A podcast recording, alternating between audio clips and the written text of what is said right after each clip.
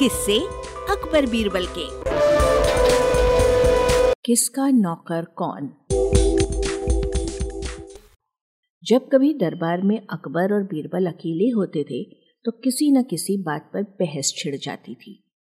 एक दिन बादशाह अकबर बैंगन की सब्ज़ी की खूब तारीफ़ कर रहे थे। बीरबल भी बादशाह की हाँ में हाँ मिला रहे थे। इतना ही नहीं, वो अपनी तरफ़ से भी दो चार वाक्य बैंगन की तारीफ़ में कह देते थे। अचानक बादशाह अकबर के दिल में आया कि देखें बीरबल अपनी बात को कहाँ तक निभाते हैं। ये सोचकर बादशाह बीरबल के सामने बैगन की बुराई करने लगे। बीरबल भी उनकी हाँ में हाँ मिलाने लगे कि बैगन खाने से शारीरिक बीमारियाँ हो जाती हैं, आदि आदि।